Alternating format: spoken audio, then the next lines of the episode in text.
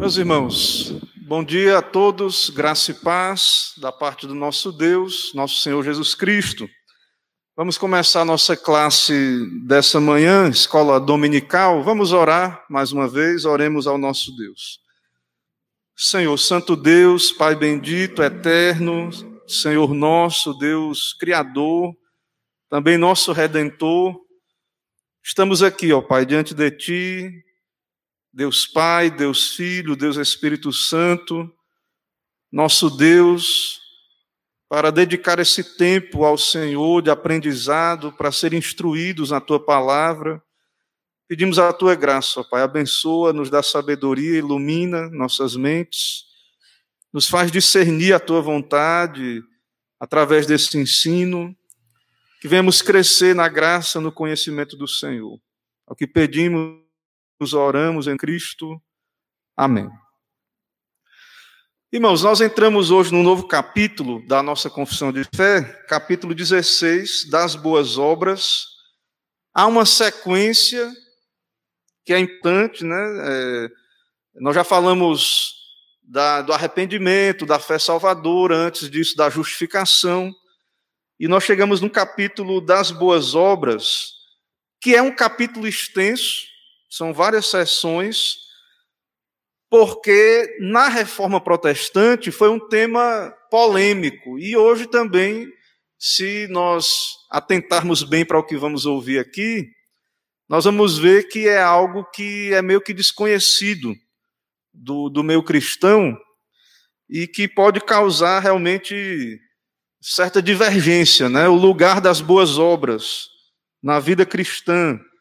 Né? E também entender exatamente, irmãos, o que é que os, os reformadores ensinaram, porque muitas pessoas deturpam, né? dão ênfases que, que não condizem com o ensino lá do, do, dos nossos irmãos.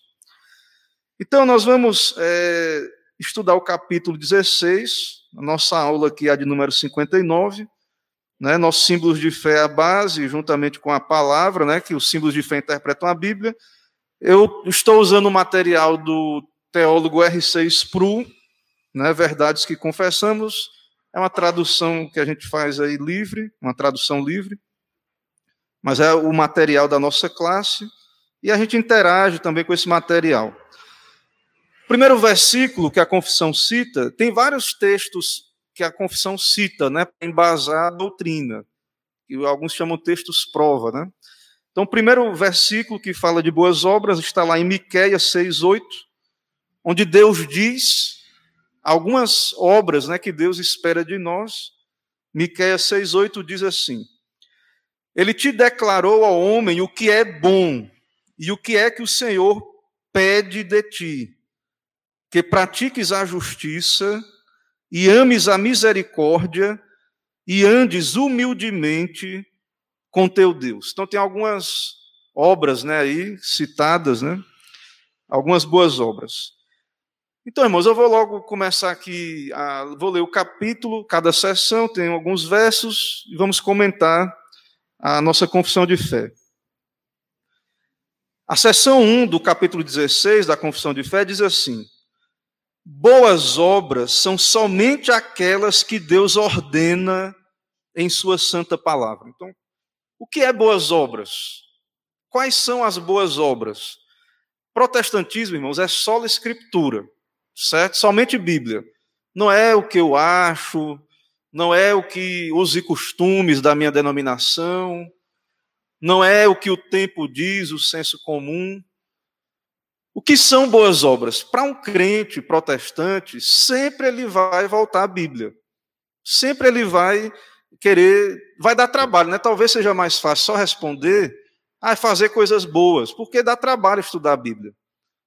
Dá trabalho investigar o que a igreja é, falou na história, né? Durante a história. Então, muitas vezes a gente vai pelo caminho mais fácil.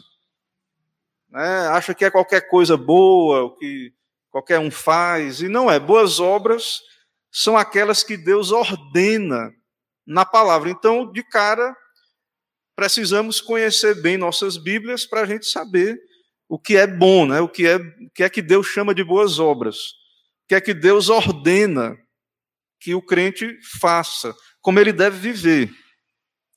Não as que, sem a autoridade dela, são aconselhadas pelos homens. Então, tem muitas boas obras que os homens aconselham, mas que não tem base bíblica nenhuma. Não tem fundamento bíblico algum. Não, não está embasada na autoridade da palavra de Deus. E os homens aconselham, mas até movidos de um zelo cego, ou sob qualquer pretexto de boa intenção. Então, irmãos, nós protestantes, a reforma foi um movimento de retorno à Bíblia e as coisas têm o seu lugar. Então, para nós, a razão, o intelecto tem o seu lugar, a emoção, o zelo tem o seu lugar, mas o zelo, a emoção, a boa intenção não está acima da verdade. Então, um crente bíblico, um crente reformado, ele vai sempre ir à Escritura, ele vai sempre buscar entender. É, então, é, não é só porque há uma boa intenção, a pessoa é zelosa que está certo, que a gente vai que Deus vai aceitar aquela obra, né, diante dele. É, a obra para ser boa, segundo a, a, nossa confissão de fé, e nós cremos assim, é, tem que ser obras bíblicas, né? E não importa se quem está aconselhando aquela obra, se ele é zeloso ou tem boa intenção, se é algo que não parte da Escritura. Tem vários versículos né, que a confissão cita, Romanos 12, 2, não vos conformeis com esse século, mas transformai-vos pela renovação da vossa mente, para que experimenteis qual seja a boa, agradável e perfeita vontade de Deus. É, Hebreus 13, 21, vos aperfeiçoou em todo o bem para cumprirdes a sua vontade, operando em vós o que é agradável diante dele por Jesus Cristo, a quem seja a glória para todos sempre. Amém. Então Deus quer que sejamos aqueles que cumprem a sua vontade, certo? Aí é, Paulo diz em Romanos 10, 2: lhes dou testemunho de que eles têm zelo por Deus, porém não com entendimento. Então, os judeus eram zelosos, ativos né, para servir a Deus, mas eram zelos sem entendimento. 1 Samuel 15, 22 diz: Porém, Samuel disse: Tem porventura o Senhor tanto prazer em holocaustos e sacrifícios, quanto em que se obedeça a sua palavra, eis que o obedecer é melhor do que o sacrificar, e o atender melhor do que a gordura de carneiros. É, Saul estava com boa intenção. Não, o Senhor demorou, Samuel demorou, sacrifiquei aqui. Aí Deus diz: ó, Deus não tem prazer nisso. Ele quer que você obedeça a sua palavra. Deuteronômio 10, 12 e 13. Agora, pois, ó Israel, o que é que o Senhor requer de ti? Não é que temas o Senhor teu Deus, e andes em todos os seus caminhos e o ames e sirvas ao Senhor teu Deus de todo o teu coração, de toda a tua alma, para guardardes os mandamentos do Senhor e os seus estatutos que te ordeno, que hoje te ordeno para o teu bem? Deus quer obediência, irmãos. Deus quer submissão à sua palavra. É, eu estou lendo uns textos aí da área, da área de missões, achei interessante que um, um escritor lá, ele. Parece estranho o que eu vou dizer, mas tente acompanhar, você vai entender. É, ele falando que o, o calvinismo, a fé reformada, ela foi uma das primeiras a enviar vários missionários para o mundo islâmico. Eu não sabia disso. E aí o autor estava dizendo que o, a fé reformada ela tem muito a dizer, porque assim, você vê o, o muçulmano, o Islã, lá Maomé não é Deus, né? O Deus da Bíblia. Eu não creio que seja. Ele é um, é um ídolo, né? Que eles têm. Mas é um, é um monoteísmo e quando Deus fala, eles obedecem. Irmãos, o Deus da Bíblia, o nosso Deus, ele fala com a mesma autoridade na Bíblia, ou mais, né? Porque é o Deus verdadeiro. Quando Deus fala, nós temos que obedecer. a nossa geração não é acostumada com essa ideia.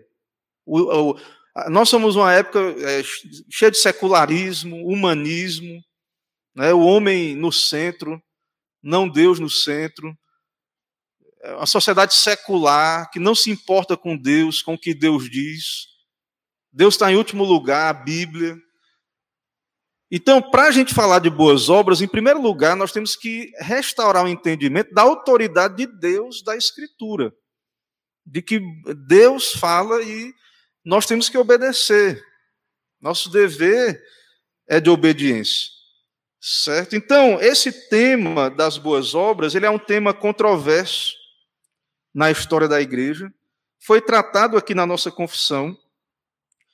E os divines, né, os é, em português, como é que ficaria os aqueles homens lá, os teólogos de Westminster, eles definiram boas obras dizendo que uma boa ação é boa porque Deus diz que é boa. Uma boa ação não é boa porque eu digo que é boa. Quando Deus diz que é, que é boa, não é o uso e costume da nossa igreja, não é é, não, é bom quando a Bíblia diz que é, quando Deus diz que é. Certo? Então, nós temos que entender isso. E o que é a má obra? O que é a má obra? É o que é contrário à lei de Deus, o que é pecaminoso. Então, não tem como você saber o que é uma má obra sem você conhecer a Bíblia também. Você não pode conhecer o que é boa obra sem conhecer a Bíblia, o que Deus diz que é bom, e você não pode conhecer má obra sem ver o que, é que a Bíblia diz que é mal. A Bíblia é quem define o bom e o mal. Então as pessoas têm invertido o que é bom e mal. Ah, o que é bom para você pode não ser bom para mim. Não, não existe isso na Bíblia. O que é bom é bom, o que é mal é mal. Deus diz o que é bom. E Deus diz também na Bíblia o que é mal. E ele diz que é o pecado. E o pecado, o mal, ele não começou nos dez quando Moisés deu os dez mandamentos. O Spru, ele cita aí, que Paulo diz em Romanos 5,14, que desde Adão até Moisés, gente morreu. Por que, que gente morreu se não tinha ainda os dez mandamentos? Tinha sim, os dez mandamentos. Só que não tinha dado em tábuas, não tinha entregue numa aliança a um povo. Mas quando Deus criou Adão, ele tinha conhecimento dentro do seu coração, Deus implantou esse conhecimento da lei. Então, o homem, ele é pecador, ele pecou, ele transgrediu desde Adão até Moisés, porque sem o pecado, irmão, sem não há é, morte, né? Se o homem não fosse pecador, não haveria morte no mundo. Então, todos pecaram. Teve a culpa do pecado de Adão e teve a culpa também dos seus pecados. Então, boas obras é o oposto de más obras. Então, boas obras é o oposto de más obras. E as boas obras são definidas pela lei. Os dez mandamentos, que a lei tem a ver com amar a Deus sobre todas as coisas e o próximo como a nós mesmos. E as más obras são a quebra da lei, falta de conformidade com a lei, Boas obras envolvem obediência à lei de Deus. Então, nós temos estudado aqui os dez mandamentos na igreja. Alguém pode não entender, porque é estranho para muitos no meio cristão, no meio evangélico, ouvir, até mesmo o Antigo Testamento, para muitos é, é, estranho ouvir uma igreja evangélica pregar né, os dez mandamentos, ou pregar o Antigo Testamento, mas nós cremos que toda a Bíblia é a palavra de Deus, é, a revelação de Deus para nós, interpretamos o antigo à luz do novo, mas a lei de Deus, ela, ela não foi revogada, os dez mandamentos, a lei cerimonial se cumpriu em Cristo, a lei civil, nós estamos numa teocracia, então não temos a lei civil, mas a lei moral, ela é antes de Moisés, ela está desde o princípio, e ela é a lei de Deus, ela é o que significa amar a Deus, é, é, é, o que está explicado ali nos mandamentos, e amar o próximo. Devemos fazer então aquilo ali por amor a Deus e ao próximo. E também, quando estudamos a lei, vamos ver que isso envolve o interno, o coração. Então, não é só fazer por fazer. Ah, mas eu leio a Bíblia, eu vou à igreja. Mas se você quer ver como a gente, não, a gente peca, desobedece, até fazendo coisas que são aparentemente corretas, quem vê por fora, tranquilo, vê, está oh, fazendo a boa obra. Mas só Deus pode é, ter realmente ali a noção se estamos sendo fiéis, porque envolve o coração. Não é só fazer porque alguém disse para você fazer. Você tem que obedecer de boa mente, por amor. É de todo o coração, força, alma e entendimento. Por isso que nós pecamos todos os dias. Se você acorda em um dia, começa a viver aquele dia, você não ama a Deus de todo o seu coração, força, alma e entendimento, você já pecou. Né, tem uma frase que até vou citar aqui mais na frente, que eu vi aí o pessoal citando, atribuindo a Cromwell, né? Cromwell, não sei se é dele mesmo, mas ele diz que idolatria é tudo que esfria o meu amor por Cristo. Então, se o que é bom, a boa obra é amar a Deus, o pecado nos leva para longe desse amor, esfria o meu coração para as coisas de Deus. Então, é, nós devemos é, amar a Deus, fazer as boas obras que Deus exige. E essas boas obras não são só nossos padrões comportamentais. Nós temos padrões culturais. Cada um de nós aqui tem um código de lei dentro de nós mesmos. Que a gente impõe aos outros. Ah, se o outro não fizer isso que me agrada, que eu não gosto. Ah, é... Irmãos, não é isso. A quebra da lei de Deus não é quando você me desagrada ou quando eu lhe desagrado. A má obra é quando há uma quebra de um mandamento. Então é por isso que quando tem disciplina na igreja, é, tem que você tem que mostrar na Bíblia. É por isso que é importante a igreja conhecer os dez mandamentos. Né? Por isso que é importante a exposição da lei de Deus. Certo? Então, é... mas envolve também motivação, né? Deus olha o coração. Spru, ele cita ali no seu, no seu comentário a história do jovem rico, né? Você lembra né, da história do jovem rico? Ele chegou para Jesus, bom mestre, o que farei de bom para herdar a vida eterna? Ele se encontrou com Jesus, tem nos sinóticos ali, nos três evangelhos, Mateus, Marcos e Lucas, cada um ali registra né, esse encontro. É, e aí, quando o jovem rico chama Jesus de bom, e pergunta, né, faz aquela pergunta sobre a vida eterna, Jesus já dá uma meio que uma cortada nele no sentido de dizer assim: como é que você está me chamando de bom? Só tem um que é bom, que é Deus. Irmãos, é de consenso universal, é fácil de entender que não só tem não tem ninguém bom. É, é difícil, é difícil entender isso. Não tem ninguém bom na terra, só tem um que é Deus.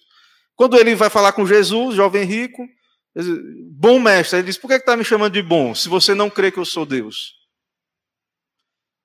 Nós sabemos, irmãos, é, e principalmente nós, que nós vamos ver aqui, nós somos agostinianos na doutrina da queda, né, da depravação. Nós cremos que o homem está morto, segundo a Bíblia. Não há quem entenda, não há quem busque a Deus, não tem um bom, não tem ninguém bom. Nós, na nossa convivência, nós pressupomos, você já pode pressupor que eu não sou bom, eu já posso pressupor. A gente é crente, a gente está se esforçando, lutando, mas bom só tem um, que é Deus. Nós não somos bons.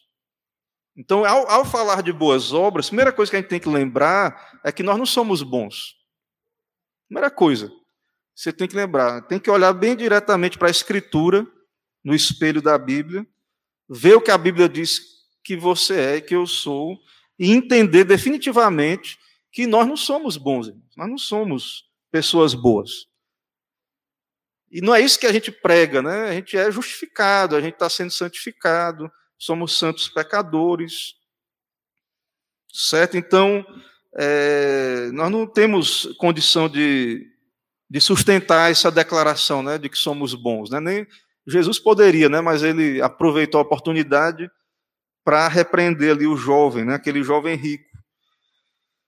Então, é, mas essa coisa de que nós não somos bons escandaliza, porque Spru cita aí muito bem, nós vivemos numa era secularizada.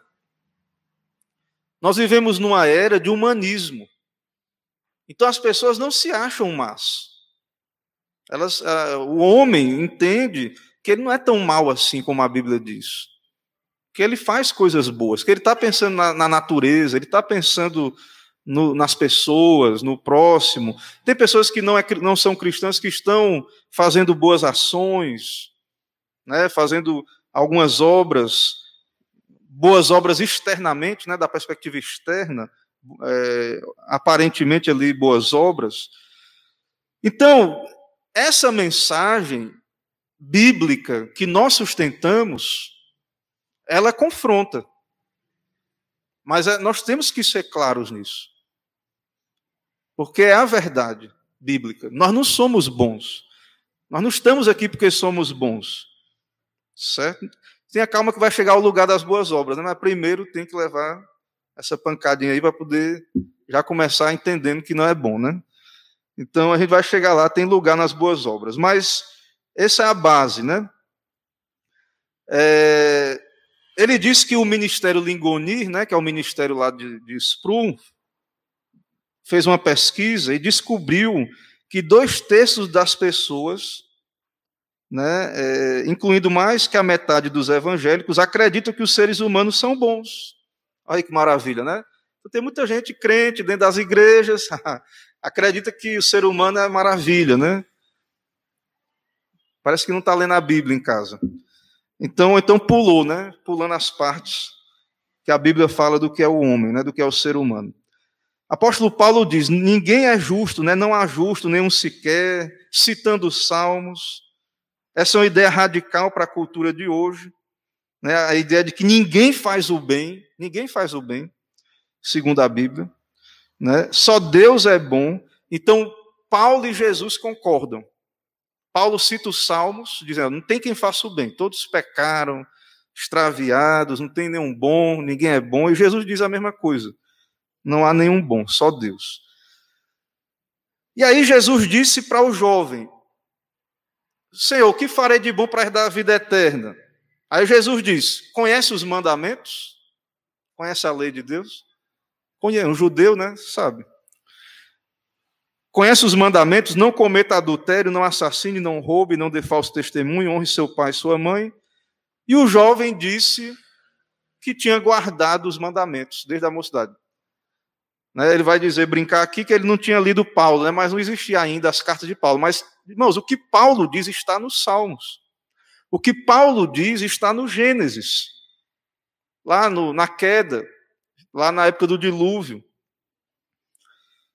Então, é, esse humanismo, essa ideia de que o homem pode agradar a Deus, obedecer, ser bom, a igreja lutou contra esse problema já lá no começo da história da igreja. Isso é coisa para ser, já era para ser coisa vencida.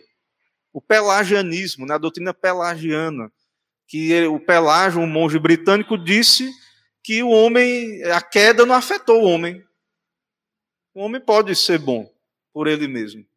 Não precisa da graça de Deus para fazer coisas boas e agradar a Deus. Irmãos, isso era para ser coisa já vencida, né? Mas é, Spru fez a pesquisa, muita gente não entende isso. Né? Muita gente acha que há uma bondade genérica na humanidade, etc. Aquele jovem era idólatra. Por isso que Jesus fez aquela, aquele teste com ele: vende tudo que tu tem e me segue. Só falta uma coisa para você: venda tudo. E aí ele ficou triste e foi embora, porque ele tinha muitas riquezas.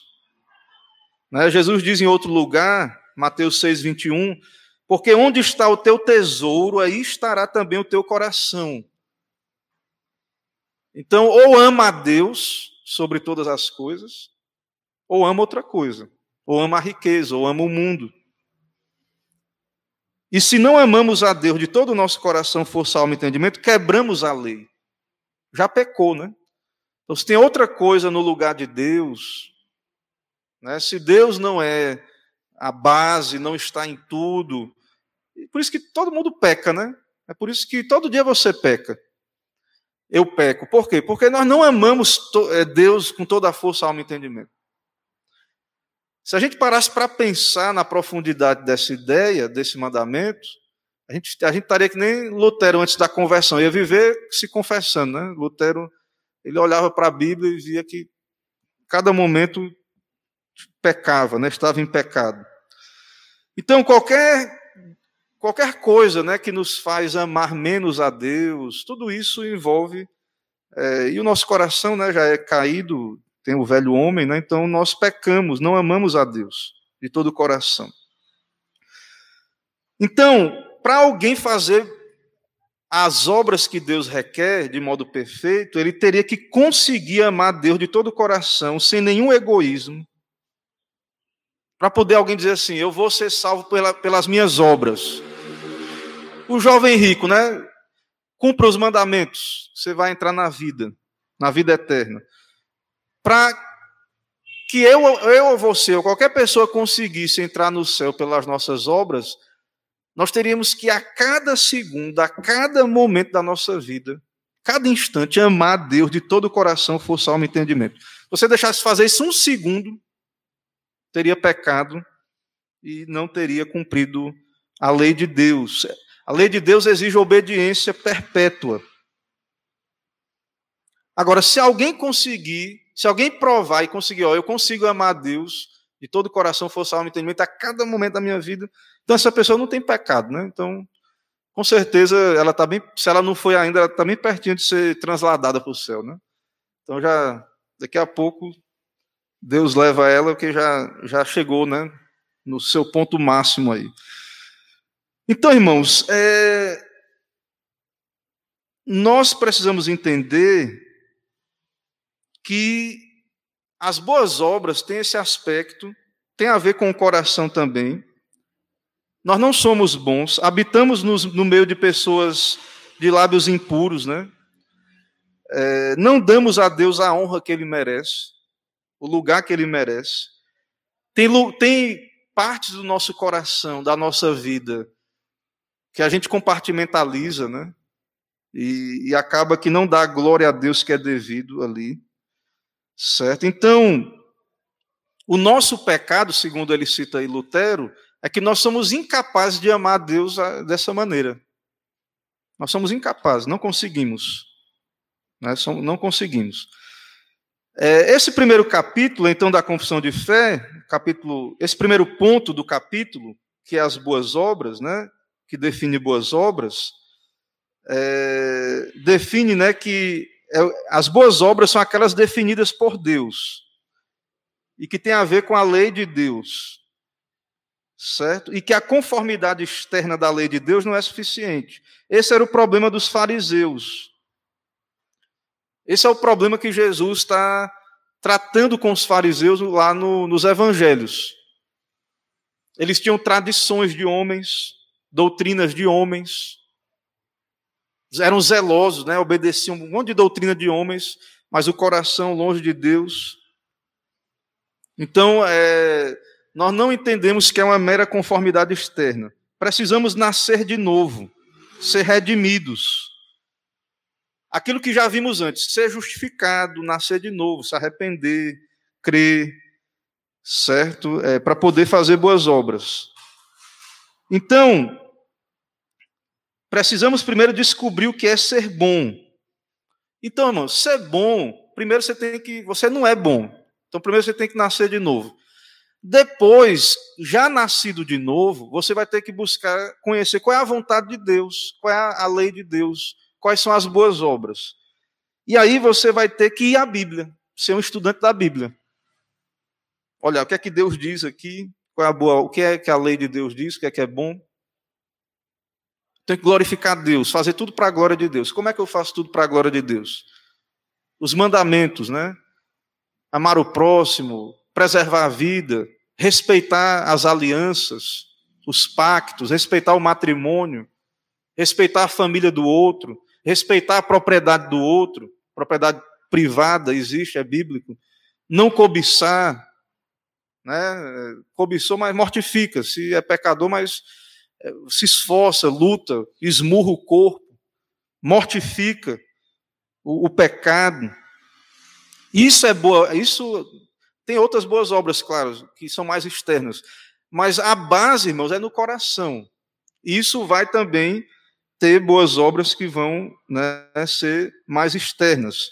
Então, quem tem a autoridade para definir o que é bem e o mal é Deus, não as nossas leis pessoais.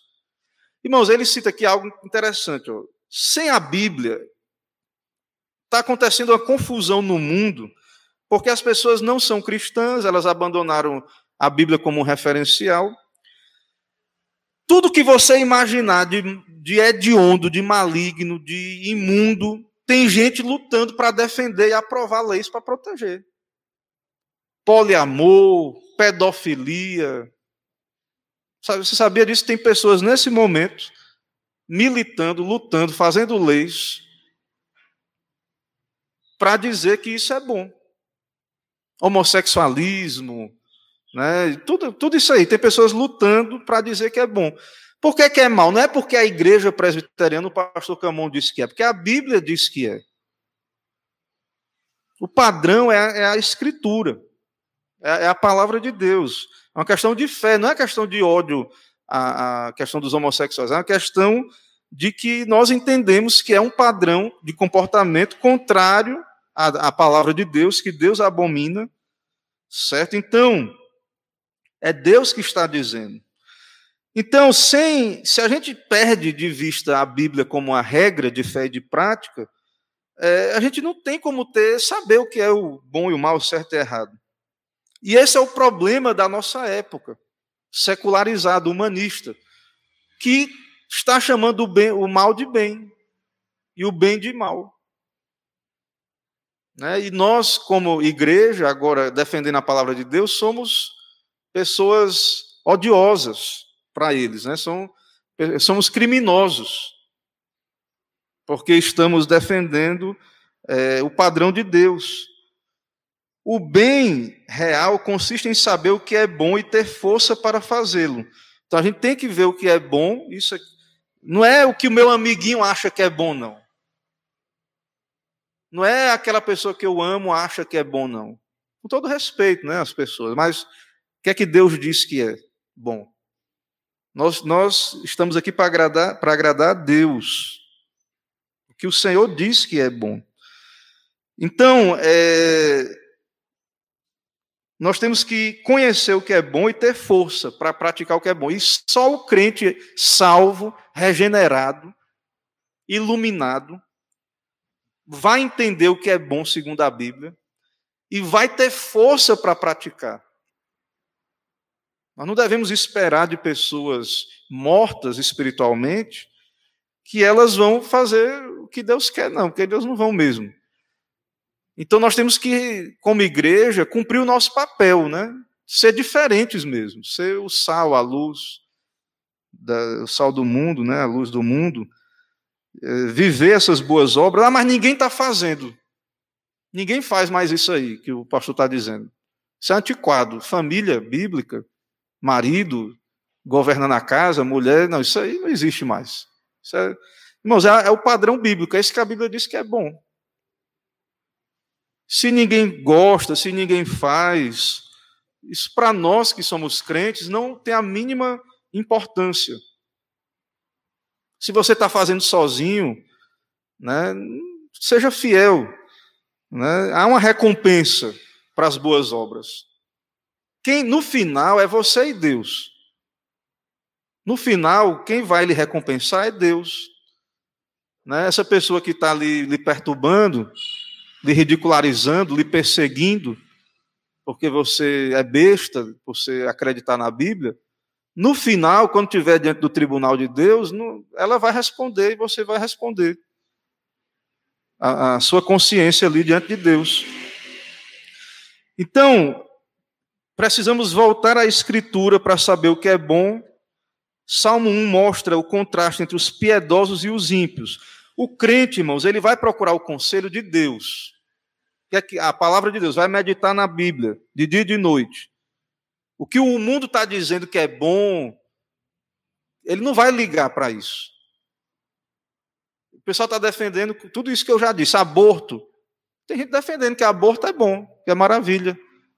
E aí tem argumento, ó, e as crianças que vão ficar onde se não abortar? Vai, você vai cuidar das. Aí fica com os argumentos deles lá. Eles dizem que é bom o aborto. Deus diz que é assassinato. Né? Deus diz que é assassinato. Nós ficamos com Deus, né? com, com o que Deus diz. Então, é, nós devemos amar o que Deus ama e odiar o que Deus odeia, né? Evitar esses comportamentos. Mesmo o crente regenerado vai lutar contra a sua incredulidade, contra a sua carne. Não é que vai ser fácil, não é isso. Mas primeiro, irmão, você tem que saber o padrão, para onde é que você tem que ir.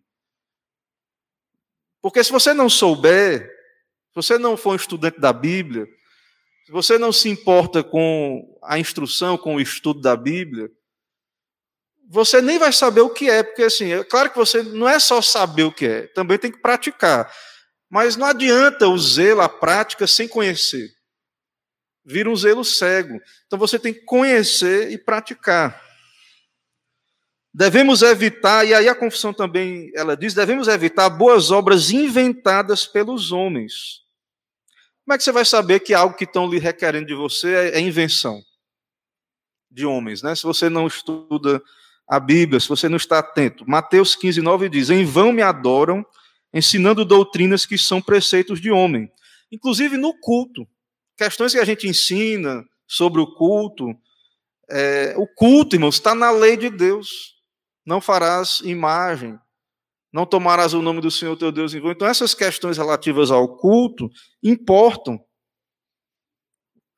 Prestar um culto bíblico tem a ver com amar a Deus, com submeter a Deus, usar os meus de graça, os sacramentos, mas Jesus repreende ali, está repreendendo os fariseus, porque sua adoração era vã.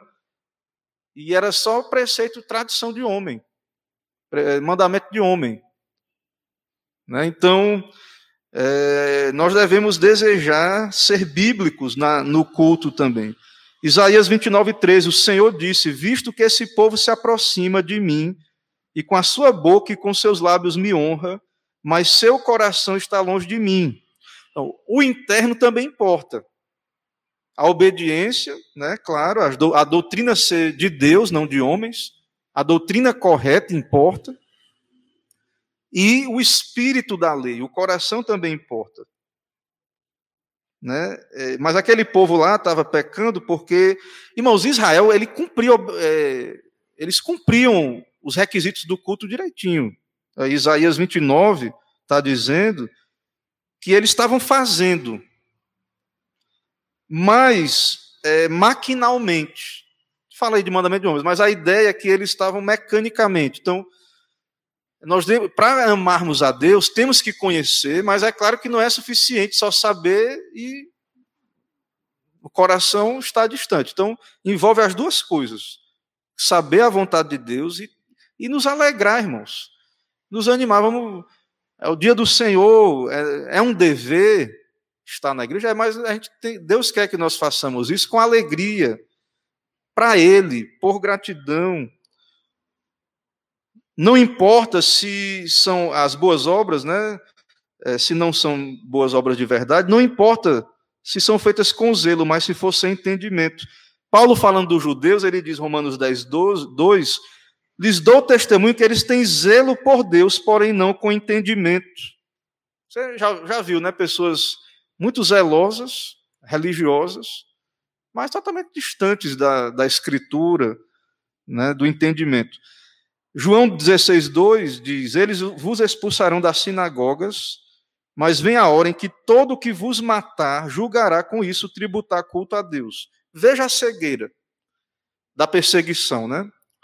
Pessoas matando os cristãos e entendendo que, pra, que estavam fazendo isso para a glória de Deus, prestando culto a Deus. Também a boa intenção é manifestada não suficiente no caso de Saul.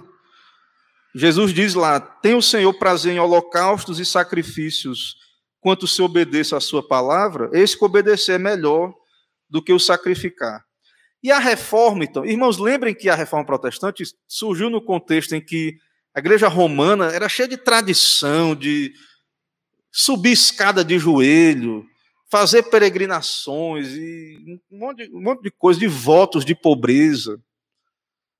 Coisas que não eram bíblicas. Então, o capítulo é grande, aqui é a primeira parte, mas lembre disso, que é, nós estamos aqui resistindo a esse, essas tradições, esses acréscimos, e que a igreja evangélica hoje, ela tem também, por, por estar distante da Bíblia, tem acrescentado muita coisa, na, dizendo que é boas obras e tal. Então, só para passar a palavra ao irmão Joel e outros irmãos que queiram interagir, nós somos livres de obras impostas a nós por outros.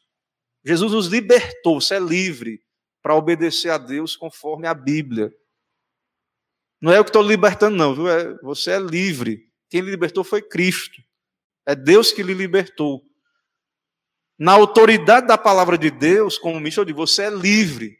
Né? Seja livre. Saia, né? saia dessa, dessas amarras, dessas tradições humanas. Seja um, um estudante da Bíblia. Se apegue à palavra de Deus, que é o melhor que você faz para a sua vida. É o que vai importar. Irmãos, Dúvidas, perguntas, participações? Irmão Joel, diga lá.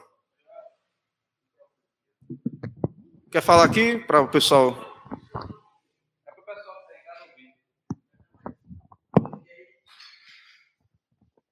Puxa, cuidado para não. Senhor, para os irmãos e um bom dia para todos e o pastor também. Bom dia, meu irmão. Pastor, eu não precisa citar nome, né? Que a gente não vai citar nome de igreja nem quem, é a pessoa. Idealizou um sacrifício dentro da água, a pessoa cristã de uma igreja evangélica, dentro da água. E ali a pessoa saía às altas madrugadas, 12 horas em diante, com dois, três pessoas, grupos. E dizendo que realmente é isso que Deus quer, né? Aí tem que fazer isso para Deus, porque Deus quer o nosso sacrifício. E realmente, oh, e, e que eu vi, achei um absurdo, porque, como o senhor acabou de falar, será que é preciso fazer isso hoje? A gente subir montes, ir para dentro da água, o lugar que ela estava tão úmido, cheio assim, parecia um riacho, e a pessoa saía clamando a Deus e a água rebatendo aqui, dizendo que era um sacrifício. Eu gostaria de saber do senhor, será se realmente é isso que Deus, será se Deus aceita esse tipo de, de isso, nós cremos que não, né? Esses sacrifícios inventados, irmãos, essas, essas revelações aí que o pessoal recebe, de coisa que não está na Bíblia, desse sacrifício aí, para nós, isso aí nós devemos entender como é, tradições humanas que distanciam as pessoas da Bíblia, da palavra de Deus. E tem muitos casos desses aí, muita coisa dentro da igreja evangélica, da igreja cristã, que as pessoas trazem para dentro da igreja, não tem nem trabalho de mostrar referência bíblica nenhuma, irmãos, mostrar base bíblica. E o povo aceita. As pessoas aceitam. Diga lá, presbítero Romeu.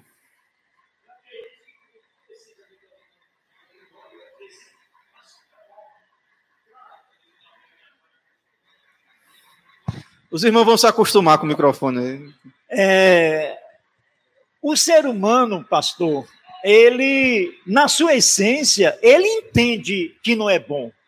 Eu tive minha primeira experiência na adolescência, quando eu professava a fé católica. Eu, eu era muito bom. Olha, olha o termo que eu estou usando. Eu era muito, mas muito bom é, no jogo de dominó. Eu, é, uma certa feita, eu cheguei no meio né, de umas pessoas católicas que jogavam comigo e porque eu também era católico, né? E depois da quarta rodada, com as pessoas com mais de, de 30 peças em mãos, eu disse, eu fechei o jogo e disse, você tem tantos pontos, você tem tantos pontos e você tem tantos pontos, e eu tenho esse ponto e ganhei a partida. Aí eu disse para todos assim, olha como eu sou muito bom. Aí um senhor já idoso disse assim, Rapaz, bom só Deus. Aí eu calei, né, por respeito a ele, que ele fazia parte da, da comunidade católica ali da Praça São Isabel, mas no meu coração eu estava exultante, né, me sentindo bom, o melhor de todos, porque eu tinha essa capacidade de ler, né, todas as peças que estavam ali, são 28 peças, e não é coisa fácil. Uma memória, memória é, Exatamente. Grande. Mas o ser humano, na sua essência, ele tem essa ideia e ciência de que Deus é o único que é bom. Né? Eu recebi essa lição quando eu tinha aproximadamente 17 anos e, e aquilo calou fundo. E hoje, né, complementando a lição de hoje, é, para realmente né, nós estarmos conscientes que bom só Deus e o próprio Cristo assim nos induz a percebermos isso com clareza. É, mas a verdade é assim, que as pessoas sabem e não sabem, né? Assim, quando a gente estuda cosmovisão, a gente vê que há um caldo de cosmovisões na mente das pessoas. Se a pessoa parar para pensar e examinar seriamente, ela sabe que, que ninguém é, é bom, mas na prática as pessoas querem viver como se fosse. Elas querem é, gerar. Então, é, fica complicado, porque, na verdade, a luz da Bíblia é que isso aí é uma cultura cristã. Mesmo o católico, ele, ele tem, os, os católicos têm conhecimentos de Bíblia, né? De, de, revelação de Deus. Mas eu creio que hoje tem esse caldo de cosmovisões aí. Então, é, as pessoas não são coerentes, né? E, e também a gente tem que lidar com, com uma humanidade que é inimiga da, do cristianismo, né? Então, muitas vezes usam essas coisas para jogar na nossa cara, né, como cristãos, mas a gente não está dizendo que, que somos bons por, por natureza. Mas temos as boas obras? Temos, né? Que é a próxima sessão da, da confissão, ela vai falar do lugar das boas obras, sessão 2, capítulo 16. A confissão vai dizer o seguinte: essas boas obras feitas em obediência aos mandamentos de Deus, então veja que a gente já explicou, né? essas boas obras são feitas em obediência aos mandamentos de Deus. Essa bondade que Romeu falou, até que ele foi repreendido, é, foi um talento, uma virtude, né, uma capacidade intelectual.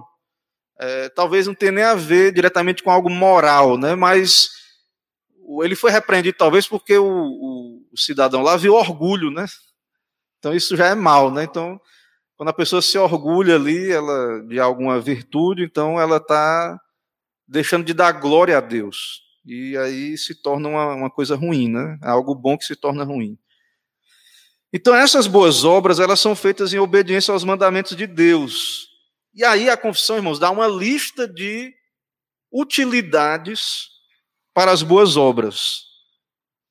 Então, as boas obras têm um lugar na vida cristã. Elas não nos salvam, elas são consequência da salvação, ele vai dizer aí, né? São o fruto e a evidência de uma fé viva e verdadeira. A fé salvadora, nós já falamos dela, é uma fé viva e verdadeira. Certo? A fé salvadora é uma fé viva e verdadeira. Então, sem boas obras, pode ser que algum crente não esteja manifestando boas obras e seja um crente verdadeiro? É possível, mas ou a fé dele é fraca, né? não está se manifestando uma fé robusta, ou ele não está dando essa evidência externa. Né? Por elas, os crentes manifestam sua gratidão. Então, a, a, as boas obras são maneiras de mostrarmos gratidão a Deus, robustecem sua confiança, edificam seus irmãos, adornam a profissão do Evangelho. Então, nós embelezamos aquilo que pregamos. Se nós vivemos de modo relaxado, sem boas obras, sem servir uns aos outros, sem servir a, a nossa geração, a gente não adorna a profissão. Então a gente torna o testemunho do evangelho uma coisa feia, né? Uma coisa egoísta. Ah, o cara está salvo e pronto, ele não está preocupado com ninguém mais. Então isso não adorna a profissão do evangelho. Tapa a boca dos adversários, glorifica a Deus, de quem são feitura, criados em Cristo Jesus para isso mesmo, a fim de que, tendo seu fruto em santificação, tenham no fim a vida eterna. Então, tem vários versículos aí citados, né? Então, é, apesar de que ninguém é bom, apesar de que é, nós não temos em nós mesmos essa bondade, apesar de tudo que foi dito né, contra é, o homem aí, a, a natureza humana, né, é, contra também os mandamentos dos homens, devemos lembrar que é importante guardar os mandamentos do próprio Deus. Então tem gente que é contrária a guardar qualquer mandamento. Se torna. Às vezes a pessoa está numa religião legalista de leis humanas, lá ele obedece tudo que os homens dizem a ele. Se for para entrar dentro d'água gelada, da cambalhota, lá eles fazem tudo que o homem diz. Aí chega na nossa igreja, a gente ensina a lei de Deus, não quer fazer. De vez em quando eu falo com o daquele lá em casa isso. Rapaz, a gente vê o pessoal fazendo loucuras aí, dá os dinheiro, vende tudo vende carro e dá doa para a igreja tudo. Aí chega na nossa igreja, a gente está ensinando a Bíblia ali, coisas simples que Deus manda, não é fardo, o pessoal não quer fazer e acha que é o pastor que tem que estar tá brigando para poder a pessoa fazer ainda. Então, irmãos, é, não, nós devemos guardar os mandamentos de Deus. E isso tem um lugar na vida cristã, não é para salvação. Já li a lista aí. Eu vou avançar rápido, porque o tempo já acabou. É, tudo isso que temos visto, irmãos, nos lembra né, o lugar da, das boas obras. Na fé reformada, as boas obras são consequência da justificação e não nos justificam, certo? A justificação é somente pela fé. Mas não é uma fé, é, é pela fé somente a justificação. Mas a fé que justifica, ela não anda só. Toda fé genuína produz fruto, é viva. Lutero definiu a fé salvadora como uma fides viva, uma fé viva. Então, quem diz que tem fé verdadeira, essa fé vai se manifestar em obras. É lá Tiago, né? Tiago diz que não, tem, não existe fé sem obras. Não existe fé salvadora sendo uma fé morta. Então nós temos que lembrar disso. Se alguém tem uma fé verdadeira, uma fé genuína, vai fluir obras boas dessa fé. E isso vai fazer toda a diferença. Então, naquele dia, não vai ter nenhum crente que não tenha boas obras diante de Deus, embora ele não vai ser justificado por essas obras, mas ele vai ser né, é, galardoado por graça por causa dessas obras. E aí essas boas obras servem para confirmar nossa gratidão a Deus, reforçar nossa confiança, edificar os irmãos, etc. Eu vou parar aqui para não ter que cortar o assunto, o tempo acabou também, abrir para algumas perguntas a mais. Então, irmãos, as boas obras são importantes para nós, mas a gente tem que fazer elas já como salvos, nós já recebemos graça. Nós já somos salvos, não é para conquistar favor de Deus. Né? Essas coisas aí que Joel disse, irmão Joel, muitas igrejas também fazem essas obras para poder ganhar um crédito com Deus, para poder, ó, eu obedeço a Deus, então Deus vai me retribuir ou conquistar esse favor de Deus, não. Deus já deu, já nos deu Cristo, tudo que nós precisamos. Então nós temos que só ser gratos, é, servir uns aos outros, né, é, tapar a boca dos adversários. Sim, crente tem adversário. Lembra da, do Sermão do Monte? Bem-aventurado quando perseguir, foram perseguidos tal. Então, se nós vivemos com uma fé capenga, uma fé fraca, a gente acaba contribuindo, dando motivo para os adversários zombarem do Evangelho. Quando a gente anda humilde, de espírito, manso, aquilo que a gente aprendeu no Sermão do Monte, né? misericordiosos, pacificadores, a gente acaba tapando a boca dos adversários. Eles, a gente se torna diferente, se torna sal, né, luz. Isso é dificílimo, né, mas é, é por aí. Né? Nós muitas vezes não conseguimos. Né? Mas é isso que a gente tem que ouvir e perceber que é o caminho. Em primeiro lugar, é você entender o que é o, que é que Deus requer de nós, né? E aí buscar graça em Deus para executar glorificar a Deus, fazer tudo para a glória de Deus.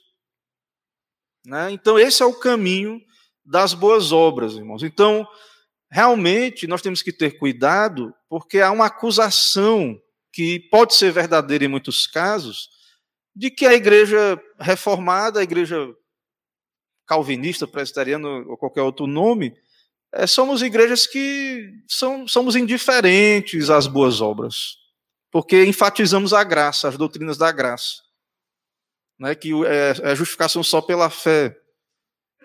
Então não tem que ter santificação, boas obras, obediência. Então não é isso que nós pregamos.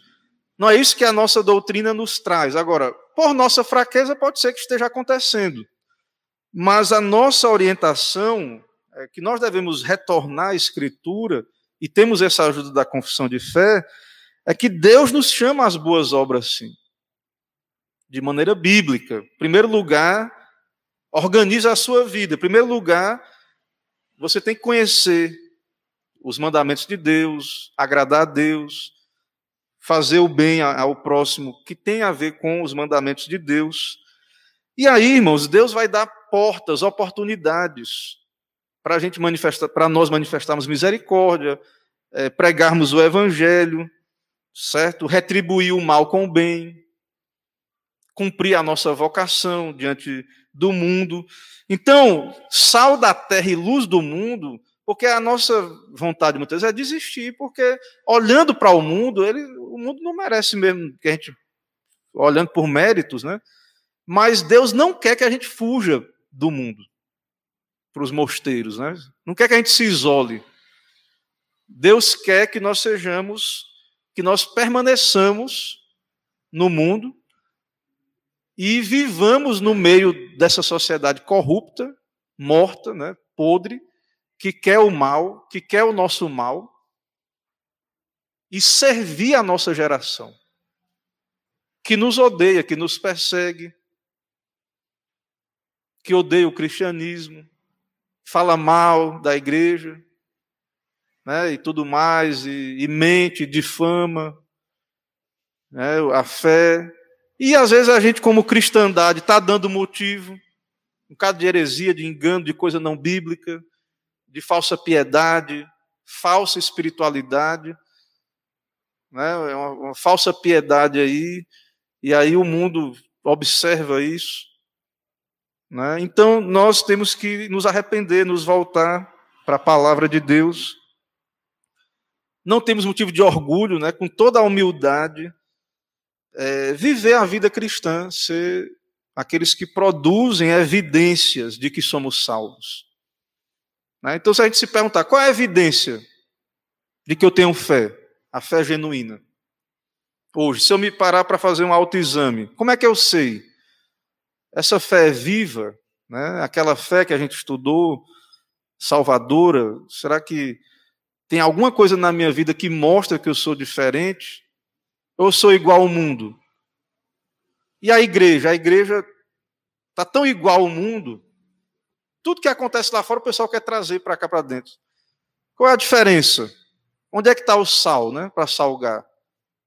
A propriedade do sal, da, de, de, ser luz em meio às trevas. Então é, é, é diferente. O sal é uma propriedade diferente. Ali. Há uma diferença, então, tem que haver. Agora, como é que é essa diferença? Não é o que os homens dizem que é, não é o que a gente acha que é, o que Deus diz que é, né? Segundo a sua palavra. Então, Precisamos retomar o lugar das boas obras na nossa vida, certo? Um crente genuíno, que tem fé genuína, vai querer ser uma pessoa piedosa, que vai, vai querer praticar as boas obras, naturalmente. Naturalmente ele vai querer, não vai ser obrigado, forçado, arrastado. Ele vai ter um interesse nisso, vai ser natural, é, vai, vai amar a Deus, vai amar o próximo. Certo? Então nós devemos lembrar dessas coisas. Irmãos, o tempo já passou, vou encerrar minha parte aqui. Alguma dúvida ainda? Alguma questão final? Presbítero?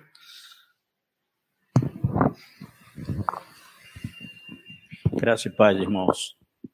Eu gostaria de. Uh, gostaria de, uh, de somar com a exposição, no sentido de que é uma grande verdade que nós procuramos agradar a Deus com as nossas próprias ideias. Porém, eu entendo que é falta de habilidade e de conhecimento das Escrituras.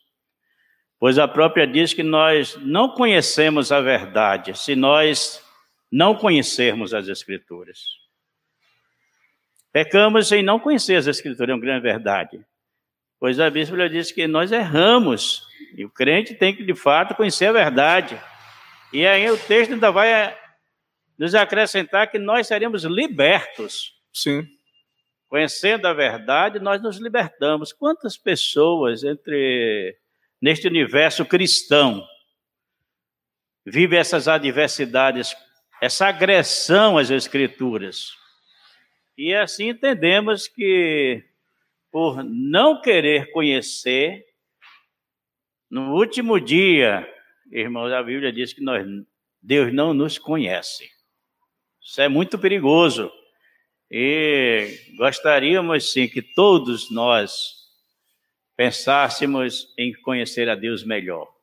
É a minha parte. Então. Amém, meu irmão. E valorizarmos, que assim, ó, veja, nós estamos aqui num ambiente teologicamente seguro, né? Mas a gente está no meio de um, de um tempo de absurdos aí, como o irmão Joel falou e outros, cada irmão sabe. Então gente, nós temos que amar a, a, Deus, a palavra, a oportunidade que Ele nos dá de sermos uma igreja simples, bíblica. Né?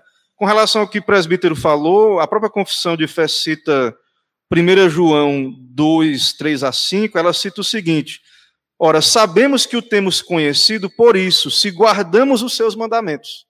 A Bíblia vai dizer o seguinte: eu perguntei, como é que a gente sabe que tem fé? Aí João responde: Sabemos que o temos conhecido por isso, se guardamos seus mandamentos. Aquele que diz eu conheço e não guarda os seus mandamentos é mentiroso e nele não está a verdade. Aquele, entretanto, que guarda a sua palavra, nele verdadeiramente tem sido aperfeiçoado o amor de Deus. Nisto sabemos que estamos nele. Aquele que diz que permanece nele deve também andar assim como ele andou. Então, é, irmãos, às vezes a gente, é, assim, a gente que é pastor, que está sempre ensinando, a gente, fica, a gente se pergunta: será que é isso mesmo que, que a gente tem que fazer, né, pela igreja? E, mas é isso, irmãos. Gente, nós estamos aqui, o nosso papel aqui é de instruir os irmãos, ensinar as escrituras e também juntos nos esforçarmos para praticarmos isso parece algo que parece é, a gente acha às vezes está faltando alguma coisa, mas não é, é isso mesmo. O evangelho é simples mesmo. Guardar os mandamentos de Deus. É claro que isso tem aplicações de a misericórdia, de você assistir um necessitado, numa necessidade. É, há ocasiões que isso vai ser feito como igreja. Há ocasiões que Deus vai colocar no seu caminho. É você que tem que ajudar. Não adianta terceirizar né, isso. Então, as boas obras, o crente, tem coisas que vai aparecer na sua vida, na minha vida, que ninguém vai nem saber. Vai, tem coisa em conjunto. A gente não tem como, Jesus, quando fala ser luz, não tem como esconder a cidade edificada sobre um monte. Então, a igreja, não vai dar para esconder algumas coisas que a gente vai fazer. A gente está aqui publicamente, servindo a Deus. Então, a gente não está com falsa humildade se escondendo.